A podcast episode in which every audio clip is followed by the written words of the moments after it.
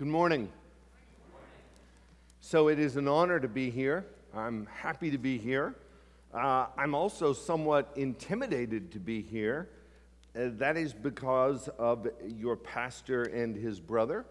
Uh, when I am around the DePrima brothers, I feel like I always need to have a pen and paper to write down what they say because they are so excessively well informed and brilliant. And so I am envious of you and the, uh, the way that you are taught and the, uh, the quality of the doctrine and the preaching and the teaching that you receive here. Uh, brother, from all observations, you are doing a, uh, a tremendous job. And um, what a delight it has been for me just a little bit to get to know your elders. Um, um, it was a, a great thrill to be with them on Friday night. Uh, just a word about you, Ben. Uh, I discovered that Ben's father was a pastor and that his sermons are still available on sermon audio. In fact, there are over 300 of them. Um, my friend, you come from evangelical royalty, and I would, I would encourage you to go to sermon audio and to look up Dean Allen and to listen to uh, some of his uh, sermons. I think that that would be a great delight to you. Uh, so it has been uh, a great joy to be with you uh, um, this weekend so far, and my wife had such a wonderful time teaching the ladies this morning. And now today we're going to be looking at Jesus Christ, our high priest, from Hebrews chapter 4. And so I would ask, please, that you would take your copy of the scriptures, turn to Hebrews chapter 4 the point of the Bible is Jesus. The point of the book of Hebrews is that Jesus is better than anything in Judaism. And the point of Hebrews chapter 4 is that Jesus gives us rest. Now, I don't believe that the verses that we are about to read this morning actually belong in Hebrews chapter 4. Thematically, they fit in much better with the next chapter, and that is the discussion concerning Jesus Christ as our high priest. Nevertheless, let me read these verses, and then what I will do is I will do the very best that I can today to explain what these verses mean, and then hopefully make some application in your life. Hebrews chapter 4, verses 14 through 16. Uh, since then, we have a great high priest who has passed through the heavens, Jesus, the Son of God. Let us hold fast our confession. For we do not have a high priest who is unable to sympathize with our weaknesses, but one who in every respect has been tempted as we are, yet without sin. Let us then with confidence draw near to the throne of grace, that we may receive mercy and find grace to help in time of need. Father in heaven, uh, this is a time of need for us. Uh, we need you. We need your spirit to be our teacher. Lord, I need your spirit to fill me and empower me to deliver the word today with clarity, with accuracy. I pray, dear Lord, that as I preach today, Lord, that you would give me joy in Jesus Christ as I talk about our great high priest. And Lord, I pray that you would give me compassion for the people to whom I am speaking, Lord, so that, Lord, I can communicate your love to them. And so, Lord, we want to learn about Jesus Christ, our great high priest. And Lord, would you, through your Spirit, please be our teacher? We ask it in Jesus' name. Amen. So, Jesus Christ as our great high priest. Uh, this book was written to Jewish people who probably were living in Rome in or around the year AD 66 or 67. Uh, they have become Christians, uh, but they are Jewish and they are tempted to go back into Judaism. And so he brings up the subject of the priesthood. Now, what is a priest? Well, a priest is one who goes to God on behalf of the people.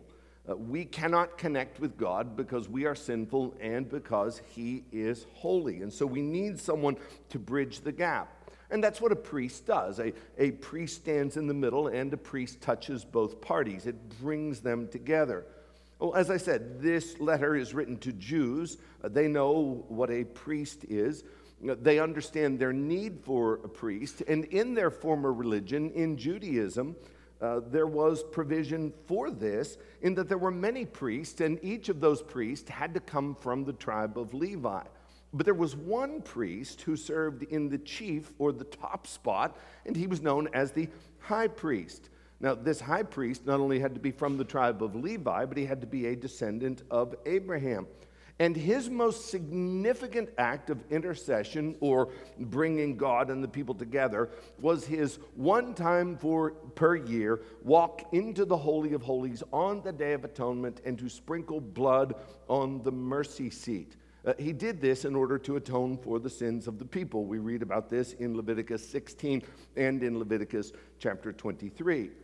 So, what was the mercy seat? Well, when you consider the shrine of worship for the Jews, either the tabernacle or the temple, uh, you had a holy place, and then behind the holy place, or in the Holy of Holies, behind the veil, that you had a mercy seat, which was a lid uh, which covered a chest, and the chest was known as the Ark of the Covenant.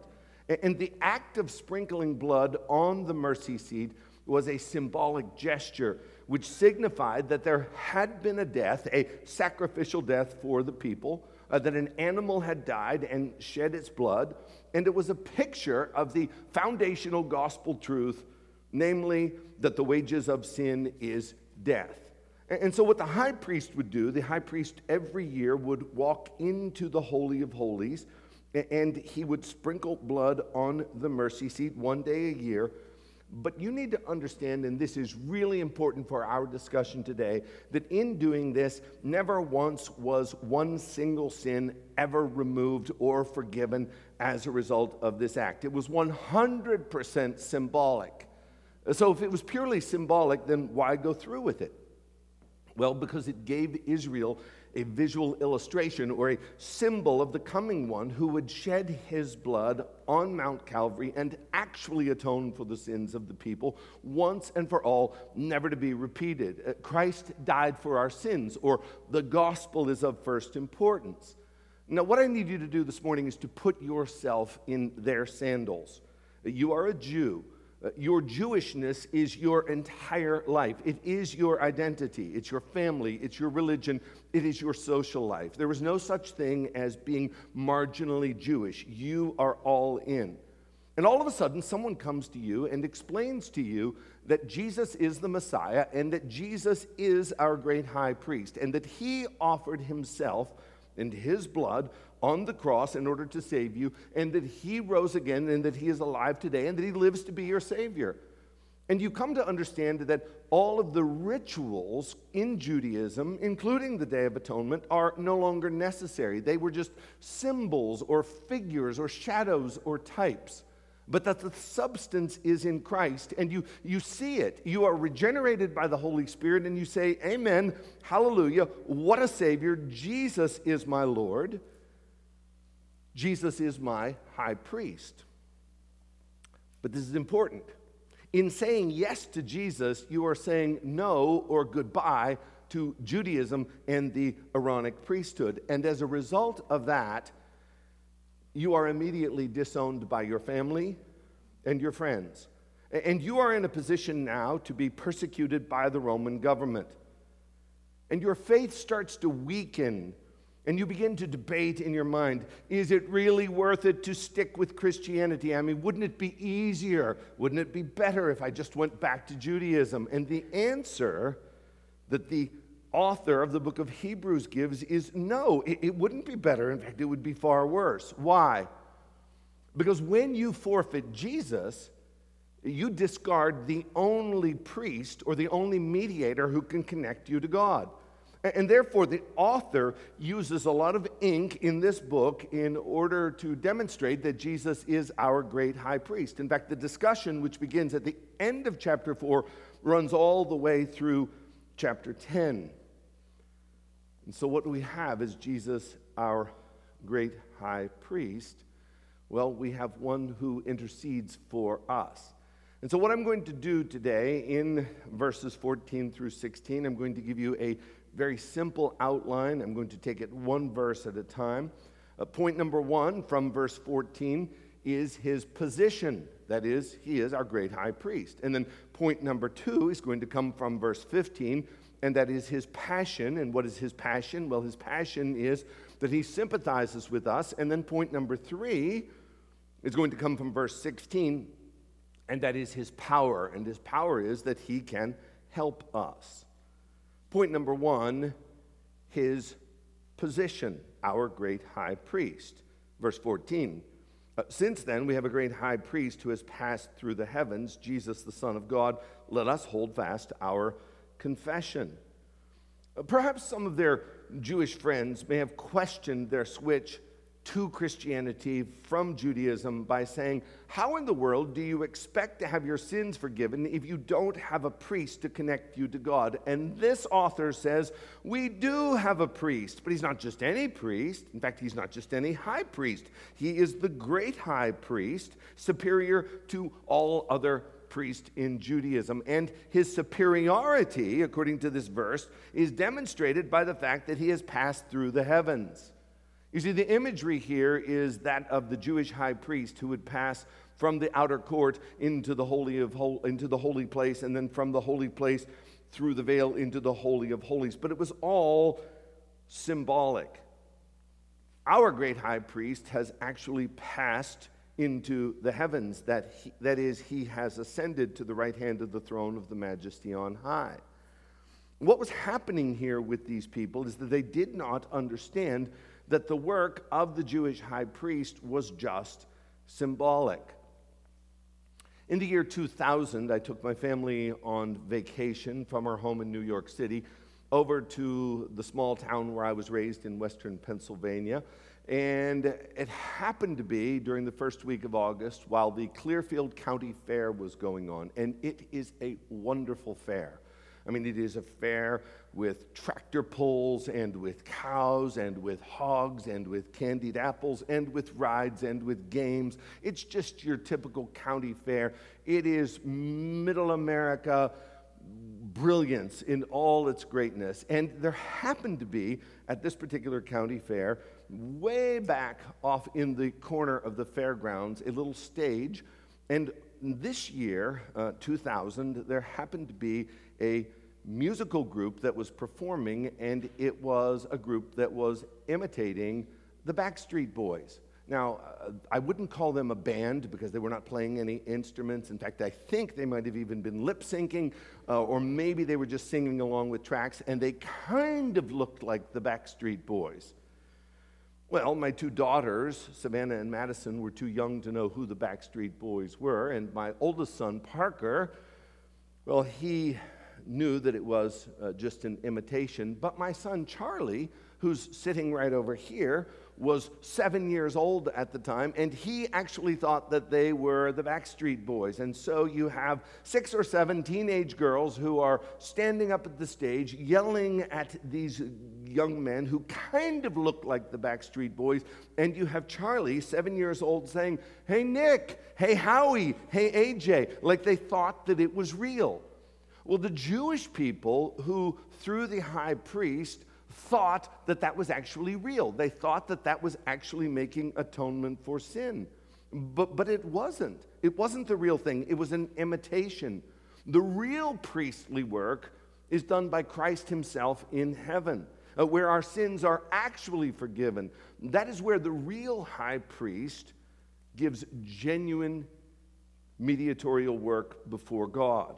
Uh, you see, our great high priest has ascended to the right hand of the throne of the majesty on high, and that is where he reigns. And in his position as mediator or go between, he, through virtue of his own blood or death, intercedes for us.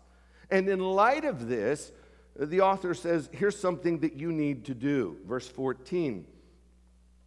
And that is that we need to hold fast our confession. Uh, but, but notice before we get to that, the titles that the author uses in order to depict both the humanity and the divinity of our Lord.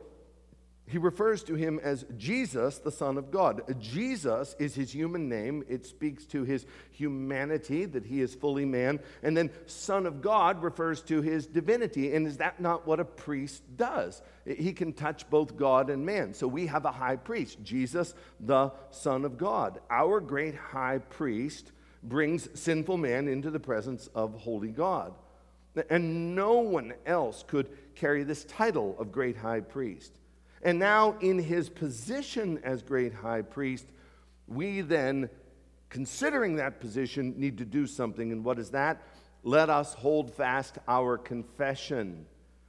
You know, if you know anything about the book of Hebrews, uh, several times up to this point in the book, there's been a constant warning or reminder that they are not to turn back, but that they are continue, they need to press on.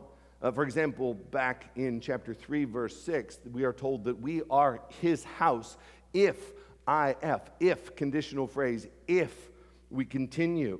And it has been mentioned several times so far in the book of Hebrews, the admonition to press on. But previously, all of the admonitions to press on have been negative, so to speak, in that they have been a warning that if you do not press on, then you are not to consider yourself as part of the family of God. But here, the motivation changes. Here, it is positive. It's not a warning, but it is a mention of the fact that there is a great benefit to pressing on. And what is that? We have a great high priest who has passed through the heavens. So, what is his position? He is our great high priest. Uh, point number two comes from verse 15, and that is his passion, and that is his sympathy. This verse is a little bit more complicated, so pay close attention. For we do not have a high priest who is unable to sympathize with our weaknesses, but one who in every respect has been tempted as we are, yet without sin. Now, notice the use of the double negative, uh, which results in a positive. It does not say we have a high priest who can sympathize, although we do have a high priest who can sympathize. Rather, it says we do not have one who cannot sympathize. Well, what is the difference? I think, and a lot of commentators have, have said this, that what the author is doing is that the author is anticipating an objection on the part of the reader, which would go something like this You just told me that he's gone. Uh, you have just told me that he has moved through the heavens. That, that, that he's not in a different city, he's not even in a different continent. He has left the planet Earth, that he has passed through the heavens, that he has ascended. How can he relate? Uh, wouldn't it be better if we had a high priest who was with us here and now? To which the author says, if that is the way that you're seeing it, you're getting it all wrong because we do not have a high priest who is unable to sympathize with our weaknesses. On the contrary, he can relate to your grief in that he can sympathize with your weaknesses. Now, let's be careful how far we take this. Does this mean that Jesus had to become a man in order to understand what man goes through? I will say that the answer is no. Uh, there is a sense in which Jesus understands everything that we go through simply by virtue of the fact that he is omniscient God. He didn't have to come from heaven to earth in order to love us. Uh, he loves us even before coming to earth. Even without becoming a man, Jesus gets it by virtue of the fact that he is all knowing. It says in the Old Testament that he knows our thoughts afar off a thousand years before Jesus was born. David writes in Psalm 103, verse 14, For he knows our frame and he remembers that we are dust. He didn't have to become a man in order to know our frame and to know that we are dust. In other words, he is fully aware of our limitations before he ever comes to earth. However, the fact that he condescends and takes upon human flesh, becomes a man, is born of a woman, born under the law, and experiences the full range of, of human sorrow intensifies his sympathy for us. It, it, doesn't make him wiser, it doesn't make him smarter, it doesn't make him more well informed, but it does express or demonstrate his love for us and his identification with us. But please be careful that you don't take this too far. And here's what I mean by that. If you read this and you say, that because of his humanity, we can now conclude that he can look us in the eye and say, I know exactly what you are going through because I have gone through it myself. You are taking it further than the text itself intends. If we go in that direction, we are going to paint ourselves in a corner and the illustration is going to break down badly.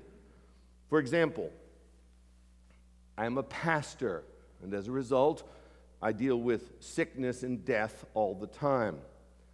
I have never lost a spouse, and I hope that I never do lose a spouse. I hope that my wife loses a spouse uh, because I would rather die than to put her in the ground. But as a pastor, I have to deal with people who are widows all the time. Now, please understand, I love these people. Uh, I care about them. I will go to their home. I will go to the hospital. I will go to the funeral home. I will pray with them. I will pray for them. I will talk to them. But I cannot look them in the eye and say, I know how you feel, because I can't. I've never lost a spouse.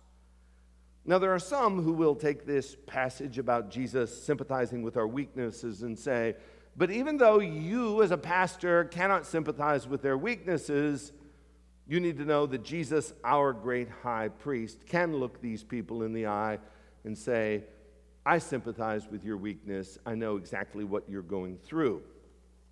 To which some people might say, Oh, amen, isn't that wonderful? And other thinking people will say, Hey, wait a minute, when did Jesus ever lose a spouse? He didn't, he was never married.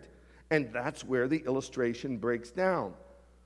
When it says that he can sympathize with our weaknesses, it doesn't mean that he himself, in his humanity over his 33 years on earth, went through every single hardship imaginable that we potentially could encounter. What the author is saying here is that generally speaking, Jesus went through the full range of human limitations. He experienced these things and he knows what his people are going through in their weaknesses, their frailties, and their sorrows and their disappointments. Why? Because he was a man of sorrows and acquainted with grief, and he was poor. The Son of Man has nowhere to lay his head, and because he wept, and because he got tired, and then when he got tired, he slept, and he thirsted, and he was hungry, and when he was hungry, he ate, and he was despised and rejected by men, and he bled and he died. And so, experientially, he can sympathize with our weaknesses, he can empathize with our weaknesses. But let's remember not only can he do that because he came to earth and became a man, but, brothers and sisters, I want to tell you today that he maintains his humanity.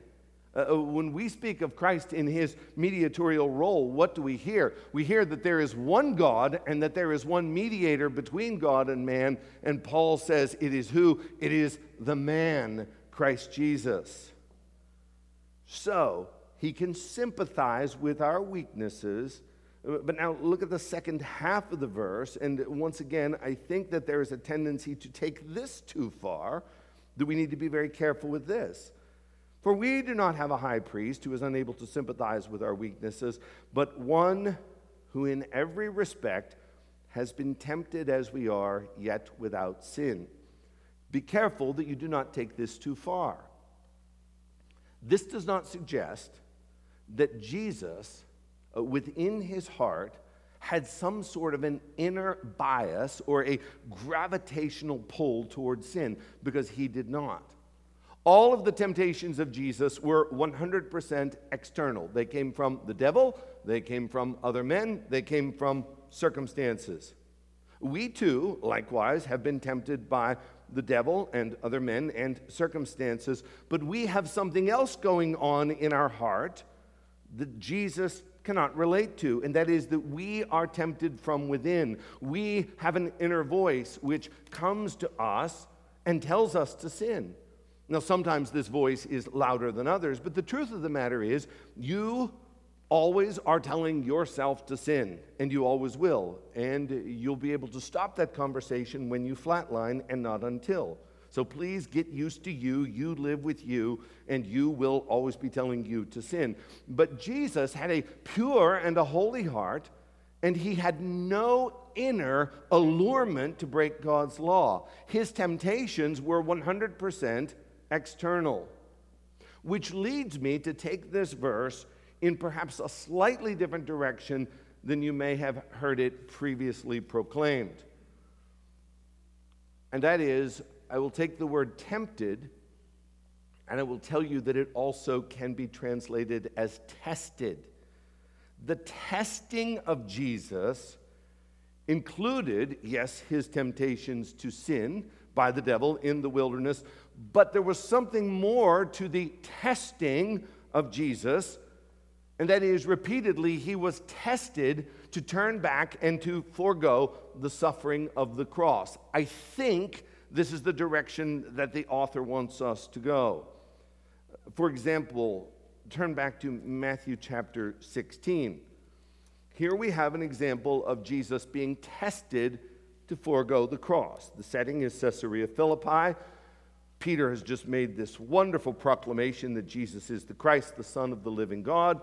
And we start to read in verse 21 that from that time Jesus began to show his disciples that he must go to Jerusalem and suffer many things from the elders and chief priests and scribes and be killed, and on the third day be raised. Previously, Christ has been speaking in veiled language.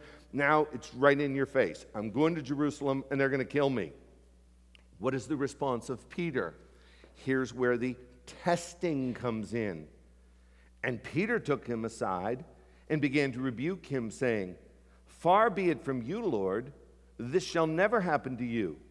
But he turned to Peter and said, Get behind me, Satan, for you are a hindrance to me.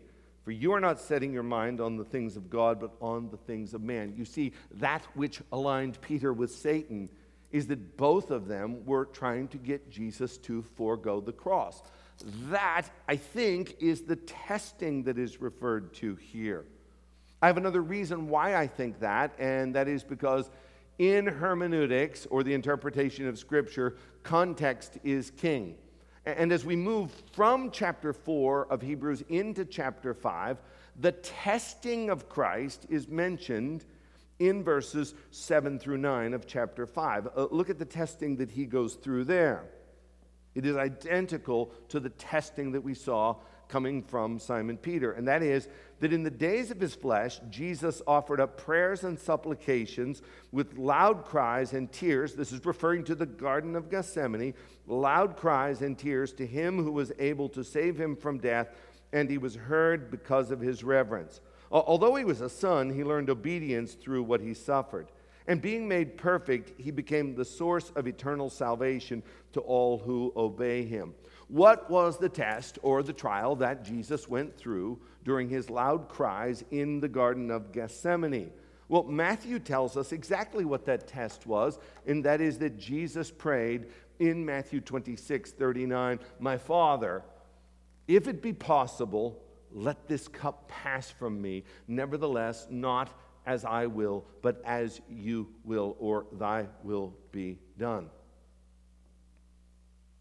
You see, I don't think that Hebrews 4:15 is referring to Jesus having some sort of a struggle as to whether or not to steal money uh, from the purse like Judas did. I, I don't think that Hebrews 4:15 is talking about Jesus being tempted to commit adultery. I, I don't think that Hebrews 4:15 is talking about Jesus being tempted to gossip about Bartholomew. I think in the context here, the temptation and the testing referred to was his ability to press ahead and not turn back. And I think that the victory of Jesus Christ manifested itself through his restraint not to call 12 legions of angels to help him, but for he himself to go to the cross. And I think his victory was seen in his compliance to allow the crown of thorns to be ground into his skull and to not fight back, and to use the muscles in his hand to be mocked and to actually reach out and hold the reed, the mock scepter. Uh, that I believe, is his victory. And I believe that his victory is seen in his passivity to submit his hands and his feet to be nailed to the cross. And I believe that his victory was seen in his unwavering determination to stay on that cross and, and to allow his Father to kill him for our sins. You see, if you read the book of Hebrews in context, the people to whom this book was written were sort of in a Gethsemane type situation, in that they were on the fence, that it was decision time. They were being tempted to turn back. And the writer says, You need to hold on, you, you need to persevere. Uh, uh you might suffer. In fact, you might even be killed. You might be martyred because of your association with Jesus. And I'm not making any promises to you. I, am not sure what cruel and creative ways Nero will find in order to humiliate you and torture you. But you need to press on. And all the while know that as you are in the tough spot that you are in, you have a sympathetic high priest who knows exactly what you are going through because he himself was repeatedly tested and tried and tempted to forego the cross. And some people will look at this and say, well, he is God, and the intensity of his testing is nothing like what we have to go through. The intensity of his testing is far worse than anything that we would have to go through. Uh, for one thing, because we give into our temptations, we have no idea the extent of temptation which leads to victory. And when we give in, uh, whenever you quit, the pressure is off. But Jesus never quit, he never gave up, so the pressure was never off. Uh, but the main reason why the intensity of his testing was far worse than anything that we would ever go through is because he fully knows God the Father. Uh, the reason that you sin is that you do not know God the Father. If you knew what he was like, if I really knew him and what he was like, I would never dare to sin. Uh, we know about the wrath of God. We read about the wrath of God. The Holy Spirit has revealed in part to us the wrath of God, but in reality, we don't know him. But Jesus, from the very beginning, knows God the Father, and he knows what is waiting for him when he gets on that cross, and our sins are put upon him, and then holy God unleashes his wrath upon the Son. That's where the temptation comes in. Did he turn back? No, he didn't turn back. And so, you, my friend, as you are thinking about leaving Christianity, please know that there's somebody who understands what you're going through. We have a great high priest who can sympathize with our weaknesses.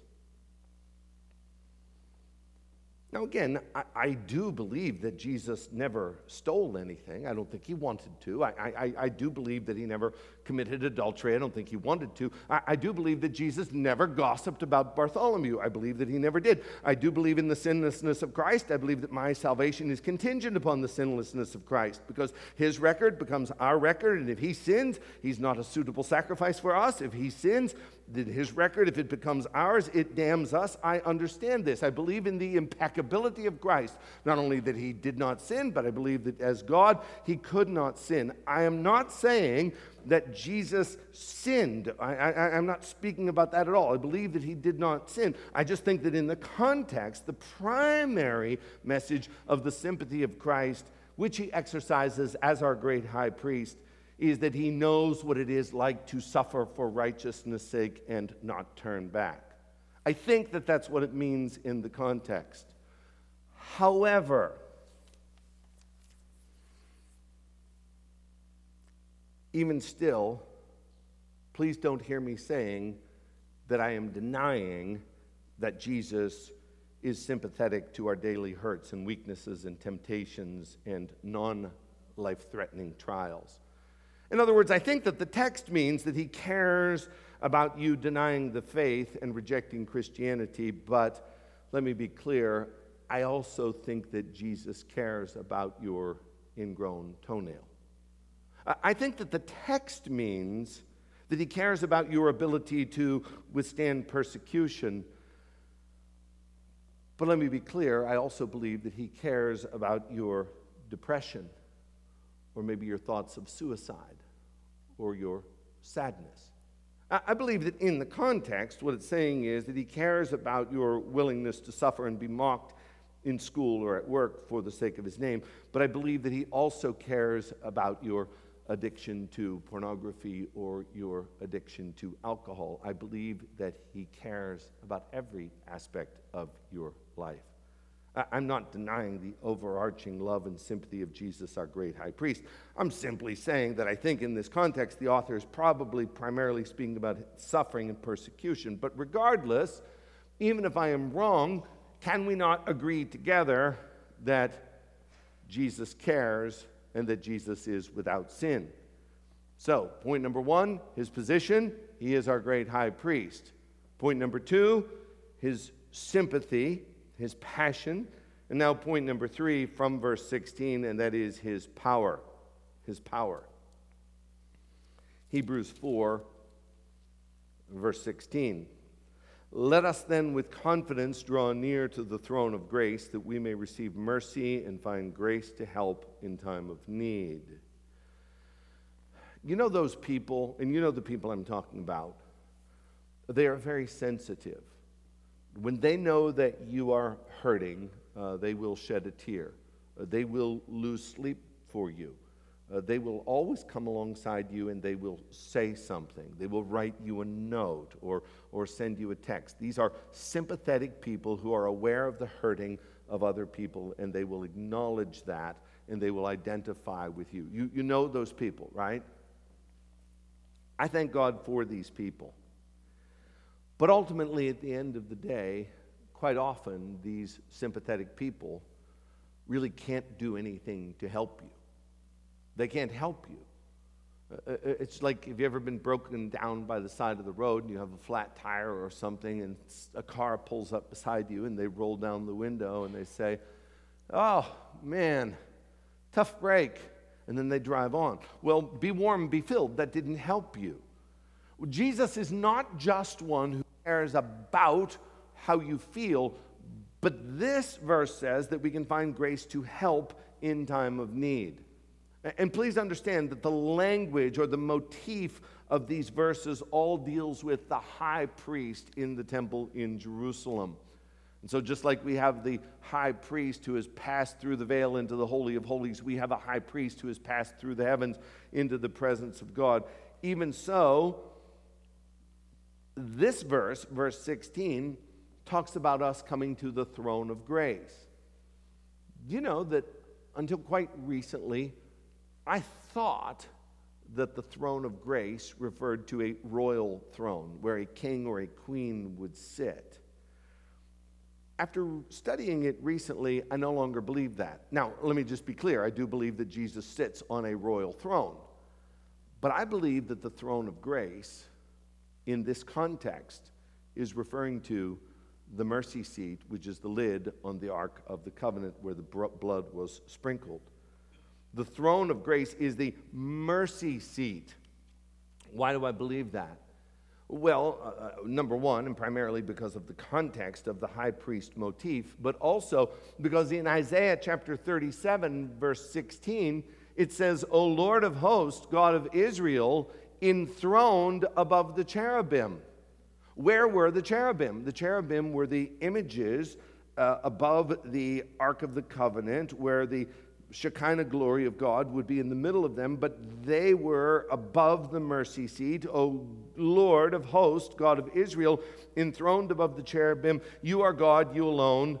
Of all the kingdoms of the earth, you have made heaven and earth. So the throne of God is above the mercy seat.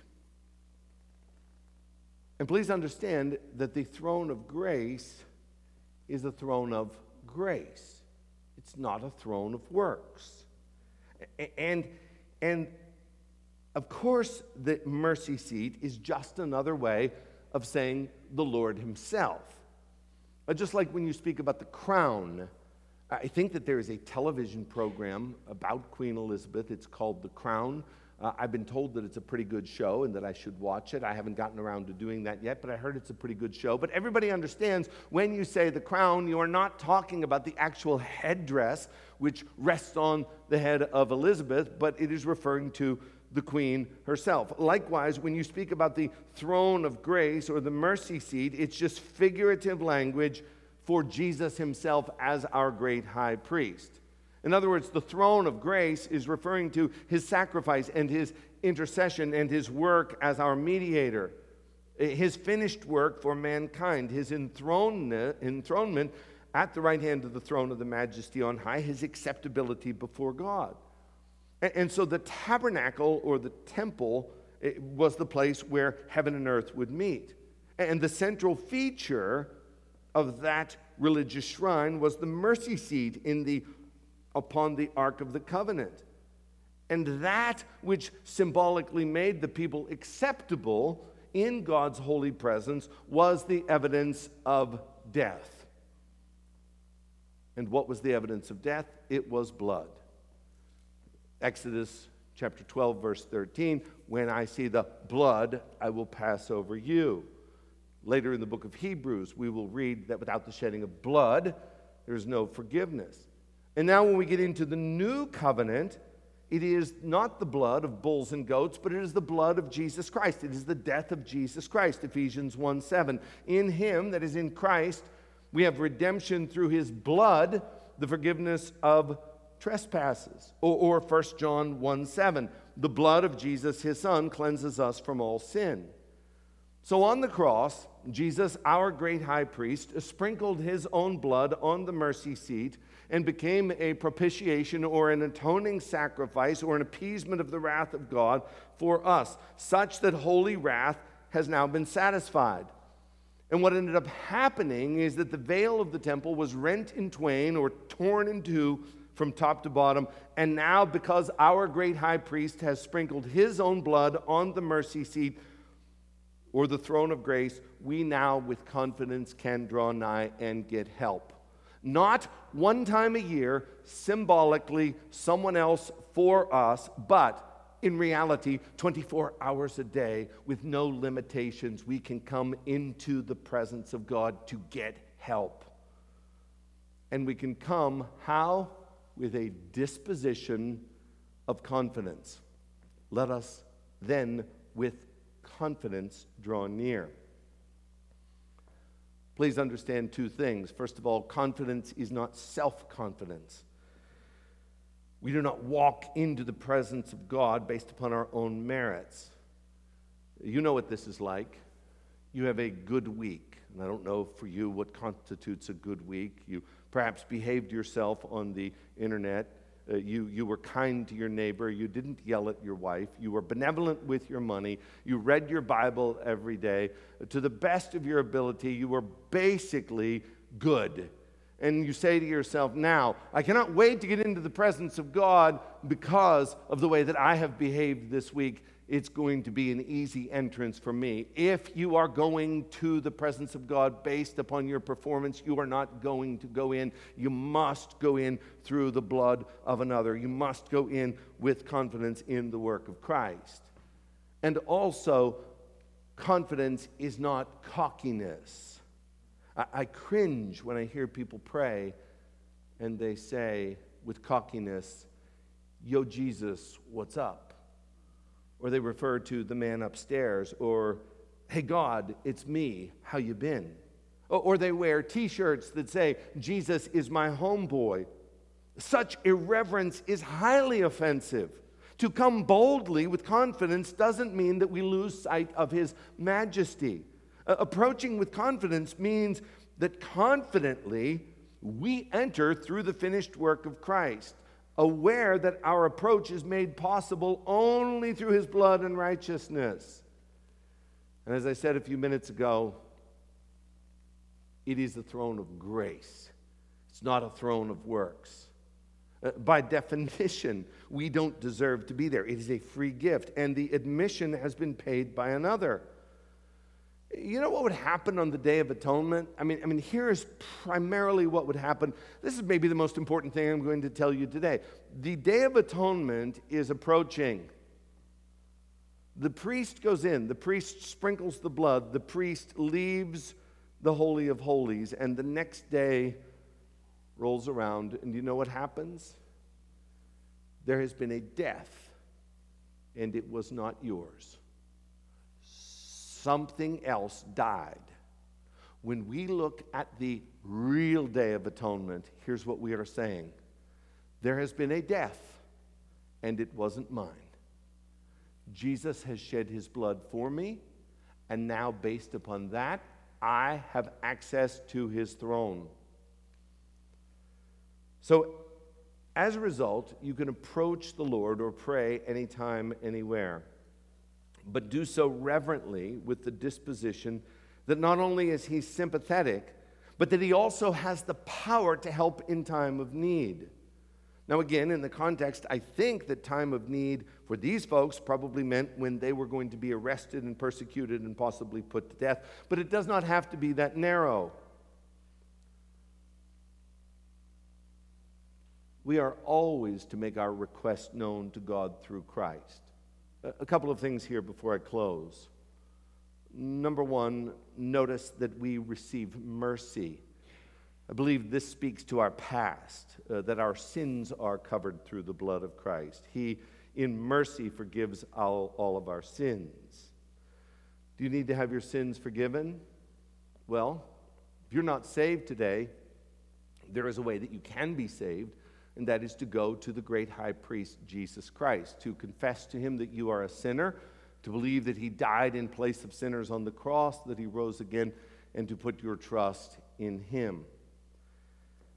But for those of us that are saved, we also need mercy. Uh, this is not in my notes.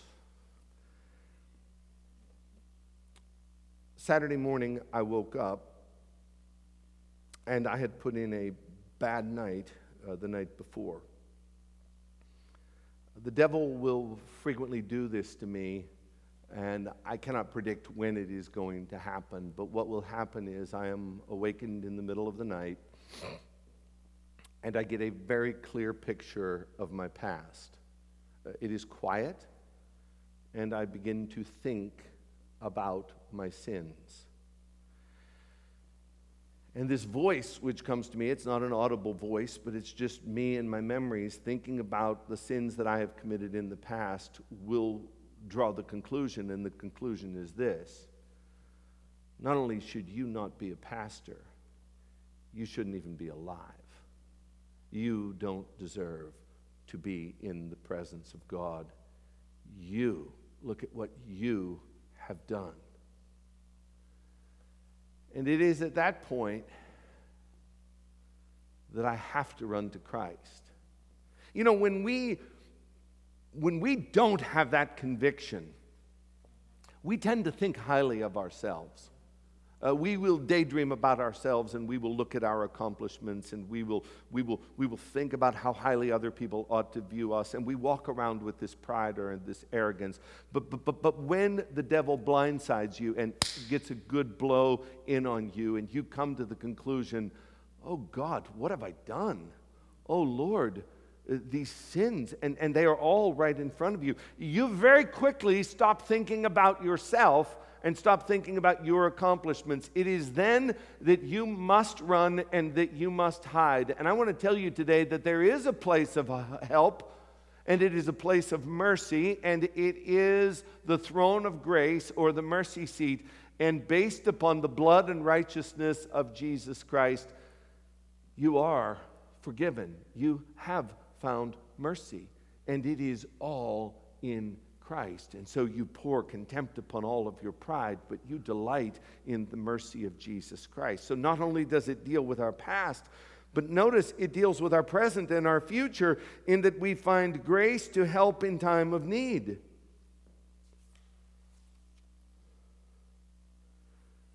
Time of need. I don't know what your time of need is. I believe that it includes persecution. I believe it includes temptation to sin. I believe it includes sickness. I believe that it includes broken relationships. I believe that it includes depression and loneliness. I believe it, it, it is a time of need when we need guidance. I believe it is time of need when a loved one is dying and, and, and you haven't had it yet, but you're going to have it. There's going to be a time of need when you are on your own deathbed. Oh, I need thee every hour. We need grace to help in time of need. And thankfully, there is one who not only knows what we are going through and feels what we are going through and sympathizes but there's one who has the power to help in our time of need. So I direct you today toward Jesus Christ, your helper in time of need. Three points of application as we close. Number one, press on. Don't quit. Don't turn back. Hold fast your confession of faith, as the text says. I know that nobody here, or at least I don't think there's anybody here, is tempted to go back into Judaism, but don't go back into the world. You might be considering a departure from Christianity because the pressure is just too great. Friends, you have a great high priest who can sympathize. You press on. Don't quit. Don't quit. Press on. Number two, pray. Uh, uh, uh, pray without ceasing there is now access to God through our great high priest and his powerful help in time of need as our mediator, and therefore, with boldness and with confidence, pray. Oh, what peace we often forfeit, and oh, what needless pain we bear, all because we do not carry everything to God in prayer. And so I ask you, do you attend the prayer meetings of the church? If you don't, you should. Uh, you should. That is something that you should do. If you are sitting at home while a prayer meeting in the church is going on, you are not doing the right thing. You should come to the prayer meeting of the church, but then you should pray every day. You should pray because you have access to the throne of grace. And application point number three you need to view Jesus as one who is merciful and helpful and sympathetic. You know, our approach to people is often shaped by how we think they're going to react, how they think, how we think they will receive us.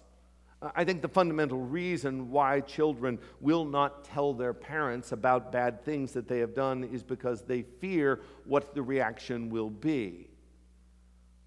Children are not unique in this. It all started in the Garden of Eden man sins, it is not man's tendency to move in the direction of God for fearful fear of what God will do, but it is the tendency of man to hide naked behind a bush. That is what we have been doing. We have been running from God, we have been hiding from Him because we fear the reaction. This is why spouses will not be open with one another. If I tell her that, what is she going to think? It's why church members will not come to their elders and say, I'm struggling with this, I need your help, because what will they think of me if they know the truth? Now, listen, I know that everybody here respects Jesus, and I'm sure you love Jesus, and I'm sure that you know that He can help. But you need to know, as, a, as an offspring of Adam, there is a natural bent or propensity on the part of every person in the room to be reluctant to go to Christ in time of need because we view him as one who has a scowl, one who has his arms crossed, who is cold and formal, one who will say to you, We have been through this before. You ought to know better. Yes, objectively, I will forgive you. I have to forgive you. Why do I have to forgive you? Well, because I died on the cross for you. But let's be really clear. You ought to be ashamed of yourself. We think that he is disgusted with us or that he is disappointed. And when you see him that way, you are not seeing him correctly. Please understand that he is powerful to help, but understand his inclination. He is sympathetic, he is leaning forward, his arms are open. He bids you come. Come to me, all you who are weary and heavy laden, and I will give you rest. He is warm and he is gentle. He sympathizes, he understands. Brothers and sisters, do you know today that Jesus loves you? I'm the prodigal son, and, and, and I, I, I, I just, I'm starving. That's it. I, I gotta, I gotta give home a shot. When I get home, there are two things that happen. Number one, I sure am enjoying this food. Man, that bath feels good. Wow, there's a party for me. This is enjoyable. The other thing that's going through my mind if I am the prodigal son is I never thought that my father would respond the way that he would. I want to tell you, friends, that, that, that your own wicked heart and the devil, and perhaps bad theology, are telling you today that Jesus will not welcome you. I want to say to you today, we do not have a high priest who cannot sympathize with our weaknesses, but one who is tempted in all ways that, as we are, yet without sin. And he says, Come boldly to the throne of grace. Ye who are weary, come home. Jesus loves you, and Jesus welcomes you to come to him. One of my favorite hymns is entitled Does Jesus Care? Anybody know that hymn? Does Jesus care when my heart is pained too deeply for mirth and song? As the burdens press and the cares distress, and the way grows weary and long. Oh, yes, he cares. I know he cares. His heart is touched with my grief. When the days are weary and the long night dreary, I know my Savior cares. Oh, well, does Jesus care when I've tried and failed to resist some temptation strong? When for my deep grief I find no relief, though my tears flow all the night long? That's a question. And there's an answer. And the answer is, Oh, yes, he cares. I know he cares. His heart is touched with my grief. And when the days are weary and the long night dreary, I know my Savior cares. Does Jesus care when I've said goodbye to the dearest on earth to me? And my sad heart aches till it nearly breaks? Is it aught to him does he see? Oh, yes, he cares. I know He cares. His heart is touched with my grief. When the days are weary, the long night dreary, I know my Savior cares. Casting all your cares upon Him because He cares for you. Come to Jesus. Come to Jesus. Father in heaven, we left to ourselves are nothing. We have nothing. We have no means of being anything. But Lord, because of the work of our great high priest, we now have access. I pray, dear Lord, that we would not believe the lies of the devil that would keep us at a distance, but I pray that we would approach you with confidence through our great high priest, Jesus Christ, in whose name we pray. Amen.